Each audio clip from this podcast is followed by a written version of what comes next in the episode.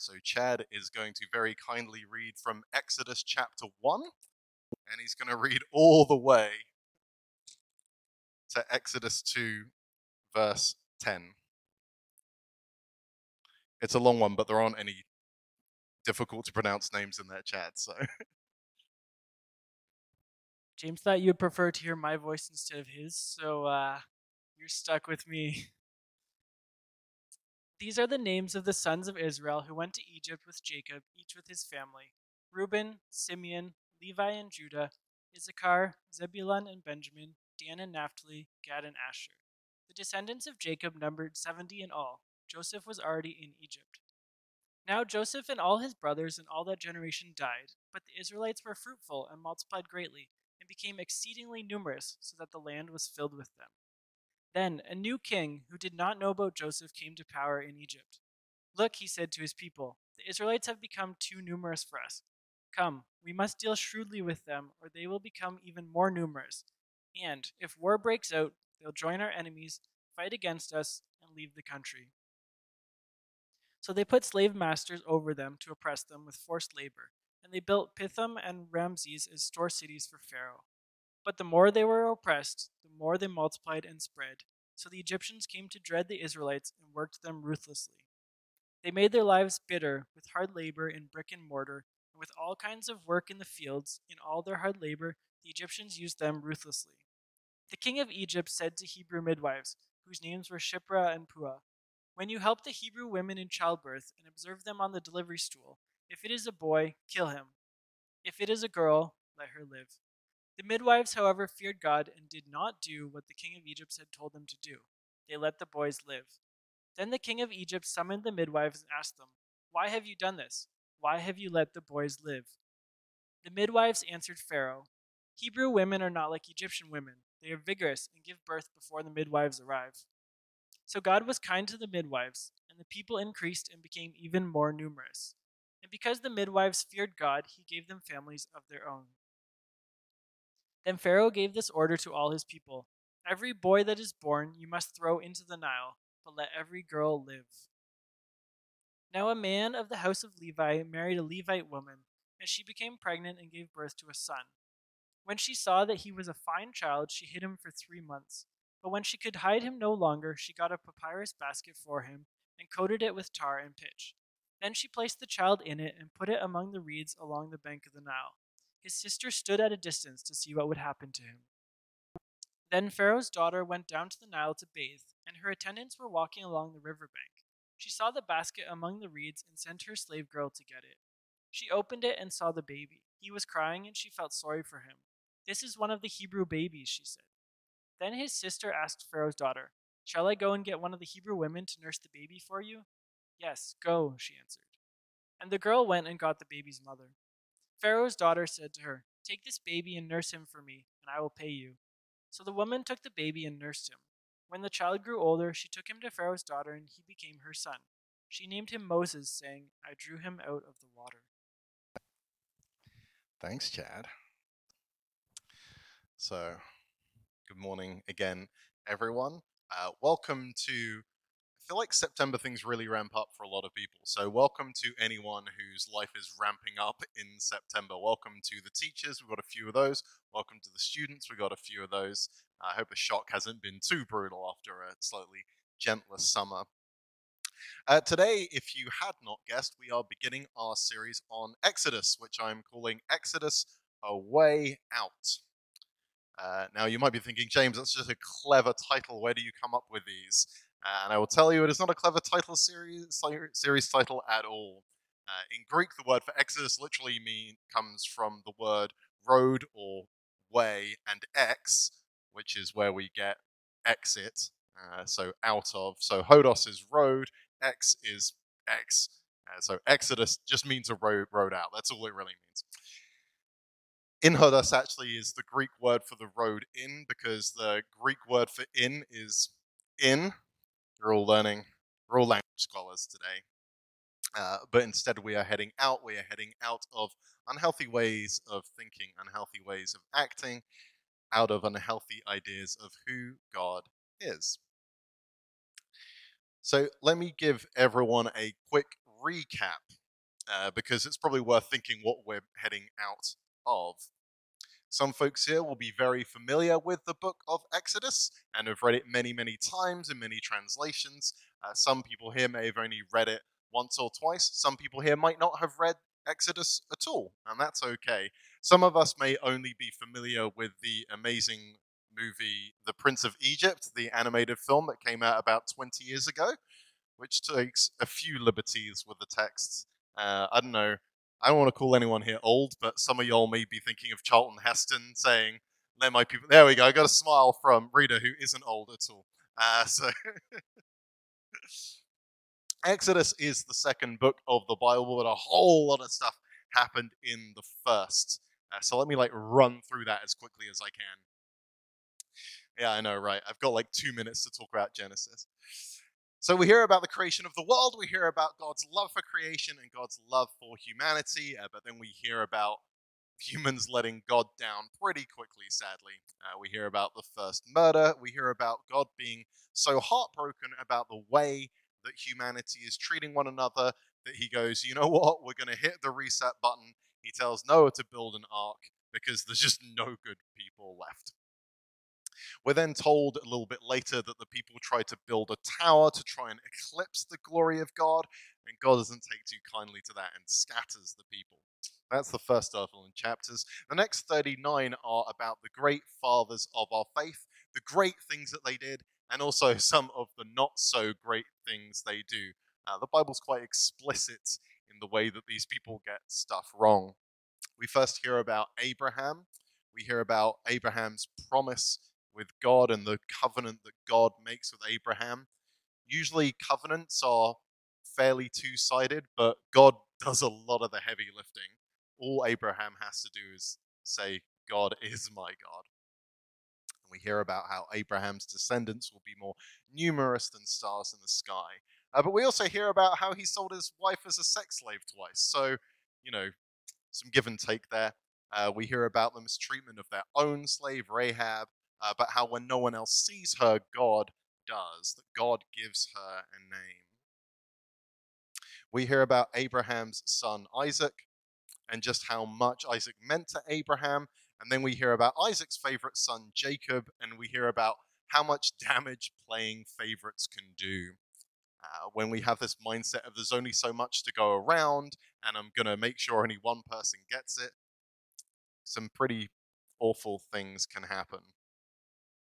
Jacob learns very, very little from this, and we see that vicious cycle repeat itself with his own favorite son, Joseph. Uh, some of you may know Joseph from the Andrew Lloyd Webber musical, Joseph and the Technicolored Dreamcoat, uh, which again takes some liberties with the text. I'm proud to say that at age nine, I actually starred in a local production of Joseph. And yeah, that's right, that's right. Uh, I was one of the jealous brothers. fairly typecast there, I think. And that story, both the Bible and the musical, ends with Joseph as the savior of Egypt. He warns the Pharaoh about an upcoming famine, and as a result, they save up their grain so that they have enough for when that famine arrives. Uh, in a refrain that is kind of emblematic of Genesis, Exodus, Scripture, and our story, one of the last things we hear him say is, What you intended to harm, the Lord intended it for good. The very last line of Genesis said, So Joseph died at the age of 110, and he was placed in a coffin in Egypt, which brings us to where we are. All right, so we all know Genesis now. I mentioned a lot of names there. I realize it's a lot of names to take in, and there's a lot of names in Exodus 2 what's really interesting eh, about the book of Exodus is that this is the first time that God reveals God's name to anyone. Now, Daniel Westacott is going to talk about that in a couple of weeks. I don't want to spoil it, but it's really interesting. And in the Hebrew Bible, this book isn't called A Road Out or Exodus. It's instead called Shemot, which literally translates as names, or, or these are the names.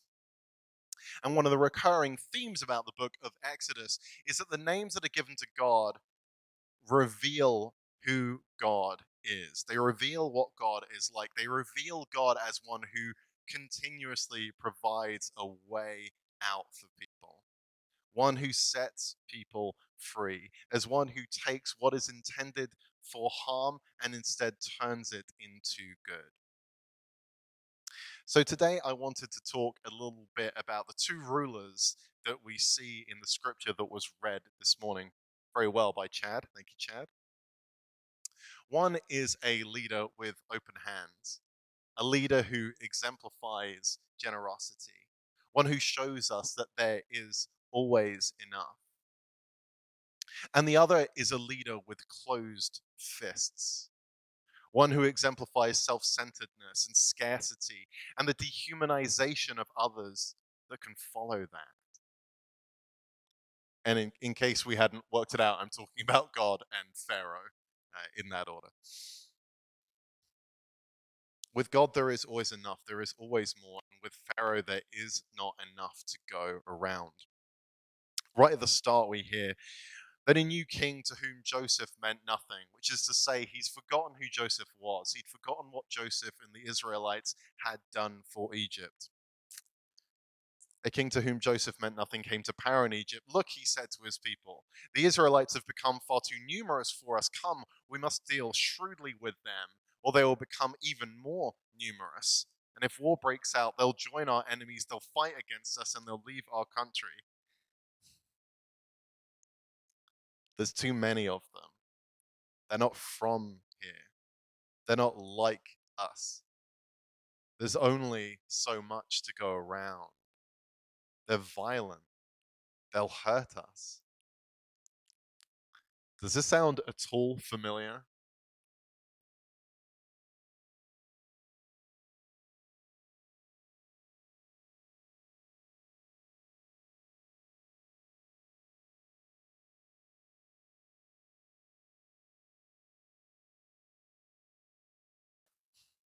Yeah, if this doesn't ring a bell, um, it should.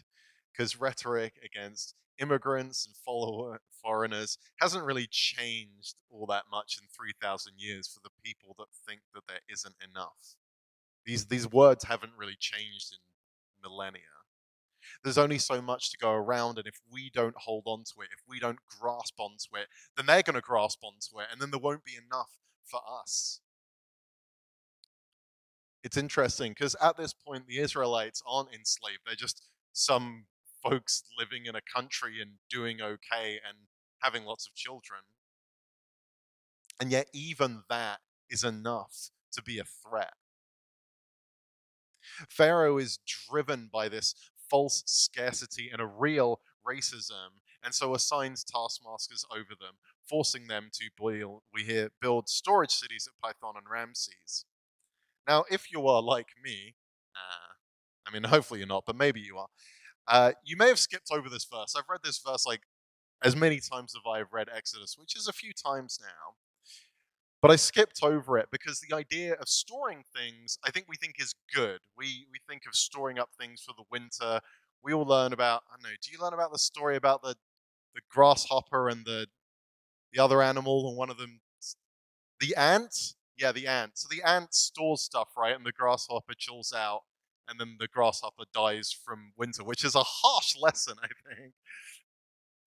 But we, we're kind of brought up on these fables that storing stuff for a rainy day is a good thing. And so we think, well, I mean, at least the Pharaoh's thinking this stuff through. But that's not the point of that line. What it's trying to do is to highlight Pharaoh's scarcity mindset that there isn't enough, that what we do have, we have to hold on to. We can't share it, there isn't enough to go around we don't want to share. We definitely don't want to share with those foreigners. They look different and they speak different. We don't want to share with them. We'll store it up, but it's only for us.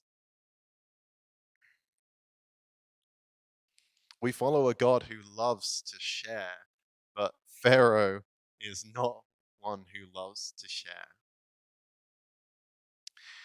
And wonderfully, in one of these examples of what is being intended for harm, God using for good, God's response to these people's oppression is for them to multiply and spread even more.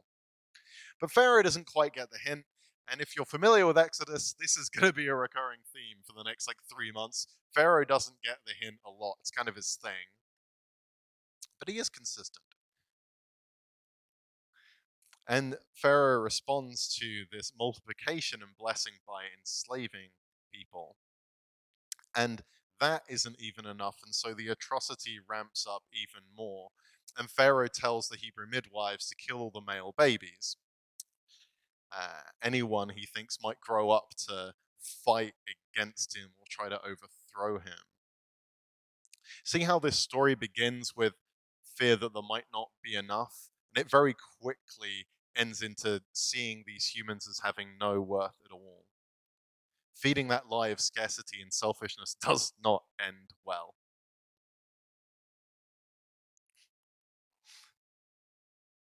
Did she hear about babies being thrown in the Nile? it's pretty traumatic, actually. I mean, that's a reasonable response, Charlotte. but that doesn't work either.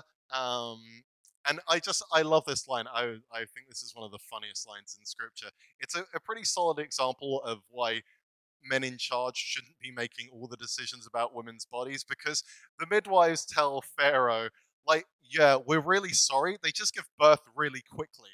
Like, like, uh, is that your joke? It's a good joke, right? Okay. Uh, that for some reason Pharaoh believes this. Like, yeah, that that does sound believable that these women just give birth fast. I won't bother to educate myself at all. I would dare say that Pharaoh has probably not been present for the miracle of childbirth, uh, but I dare say anyone who has experienced that miracle themselves uh, could tell it's not a particularly quick process most of the time, shall we say. But despite Pharaoh's efforts to harm we hear in verse 20 that the people multiplied and they grew strong. And finally, Pharaoh has had enough, and every son that is born to the Hebrews should be thrown in the Nile. Now, what happens next is one of the most kind of beautiful examples of God creating a way out, of using what was intended for harm instead using it for good. We hear of a boy being born and that his mother can no longer hide him, so she made a basket and placed him in the river. Which is, is kind of like a fun play on this as well, that every child is supposed to be thrown in the river, and that's exactly what she does. You know, she's she's living by the letter of the law rather than the spirit of the law. Like, okay, so they're supposed to be placed in the Nile, that's where I'll place him. What's really fun about this, and this is what I learned this week that blew my mind, is the word that is translated in our Bibles as basket. Uh, that word is used 28 times in the Bible, and 26 of those times it is referring to Noah's ark. It's not a basket, it's an ark. 28 times in total, 26 is Noah's ark, and the other two times are here. You see what is happening? Do you see what we are being reminded of in this text? That God provides safety in the wake of calamity. Moses isn't put in a basket, he's put in an ark. And he's found by Pharaoh's daughter, and then his mother ends up being paid to feed him. Again, it's just this wonderful inversion of what Pharaoh wants to happen. A wonderful example of God using what was intended for harm for good. The opening chapters here set a scene for the rest of our story, which is going to be the next few months. A scene of a Pharaoh who is scared of losing what he has, who doesn't think that there is enough, and will cling so tightly to what he has that it ends up suffocating everything in his grasp. He represents, he is a king whose needs can never be truly fulfilled Uh, but these chapters also tell us of a God, our God, who cre- can create beauty and wonder out of horror and catastrophe, of a God who shows that there is always enough, a God who is willing to give us a way out. And instead of Pharaoh, who's constantly thinking about the things that he needs and the more that he needs, we have a God who needs nothing this, this, I realize this is a weird thing to say that God needs nothing or God has no needs. Uh, it kind of struck me as odd, but I was reading about it this week. And the theologian was saying that because God doesn't need or require anything, God just can't act selfishly. God can't act out of self interest because God's only motivation is the love that he has for his creation. And we see that play out again and again and again. When you don't need anything, you can really love well. Our God can't be a God of scarcity because God doesn't need anything. But God's desire is to share and to love us. And I think it's hard for us to conceive of this because uh, our, our world is kind of stuck in a scarcity mindset, right? We're told that there isn't enough when when that's just untrue. Like we don't have a resource problem, we just have a sharing problem. There's billions of hungry people, but a third of the world's food is thrown away. there is enough. We're just not good at sharing. We've built up those bigger storehouses. We've held on to things too tightly. It's we have people that have enough wealth to to you know provide for the next hundred generations or something. We don't have a resource problem. We have a sharing problem. So so at Wellspring, I really want us to focus on what we do have because uh, we've had a rough couple of years. I'm not going to deny that. Uh, it is yeah, let's let's not even pretend. But let's focus on what we do have. Doesn't mean that things have to be easy, but I can tell you I'm really excited by what God is doing here. I'm excited that we have this space and that this space is being used more and more for ministries that connect with this community, that help us love our neighbor better. And even without the space, the people that we have, like, is Kevin in the service today? All right, let's let's embarrass him, man. Like, y'all know Kevin, right? Like the most pastoral custodian in the world. Like, like loves people and loves being here and and and gets it so well and and people keep on phoning him up to offer him other jobs and he, and he stays because because he loves being here too and because of, of how much he values this space and gets it and oh, I, I know I'm embarrassed Caitlin you're at the back there but people turn around like like Caitlin does so much here. Also, like, so you're the program director, but she also leads worship. Like, that's an obscene combination of giftings. The fact that God has given us these people, that even with the few of us that there are, there's so much that we can do. And our elders here have decades of combined teaching experience and working alongside the marginalized, doing the work of justice, doing God's work. We like yo, we have more like babies and children in the in the service than we've had for a real long time. We have such wonderfully gifted teachers leading them. Like yeah, we have multiple worship leaders. Like there aren't that many of us, and yet we have a bunch of people that can lead worship, who give their time and give their giftings. And we have the folks who sit at the back and you know you won't be able to hear me without them, so we can appreciate them too. Like we have people who are over a hundred that love being a part of the Wellspring community. We have people who might be checking us out for the first time. And, and you know we have a board who who partially because of me, I'm not going to lie, has endured a whole lot in the last three years, uh, but honors each other and loves one another and wants to give and wants to give. And I just see that all the way through that I think I think so many of you are doing better than you realize. That that you're opening your hands well and and just keep doing that. There's there's a ton of people I should I I, I don't know. This isn't supposed to be a thanking speech. It's just to recognize the compassion and the efforts and the energy and the giftings that that looking around I'm so thankful for. I want to I, I want to finish today actually um, with with what are called the posture prayers.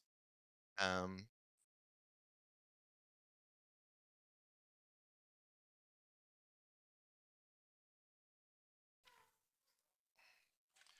So all of these prayers are done. Uh, they're actually they were put together by my friend Danielle, who's going to be speaking with us next week, which we're excited by. Um, so I'm going to ask you all to stand, and all of these prayers are done with our hands open, and, and there's a reason for that.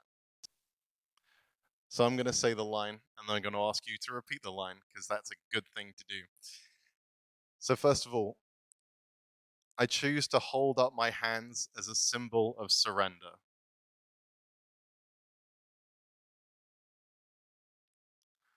My life is not about me. I surrender to your lordship. I surrender my preferences, prejudices, and position to you.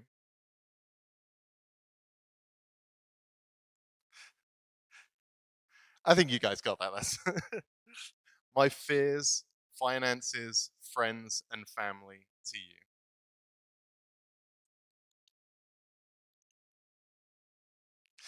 And then we're going to hand out, hold out our hands as a symbol of generosity. And we say, What I have is not mine. I am only a steward of all you have given me. I want to live an open handed life in a closed fist culture.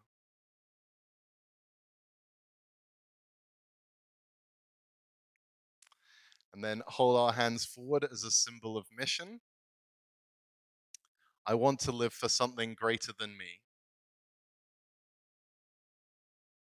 I want to embrace your kingdom mission. I want to embrace and welcome your mission to the lost.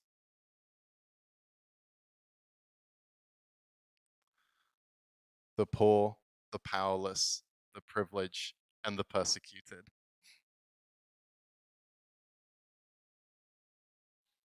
Amen. Well done, guys. You did so well.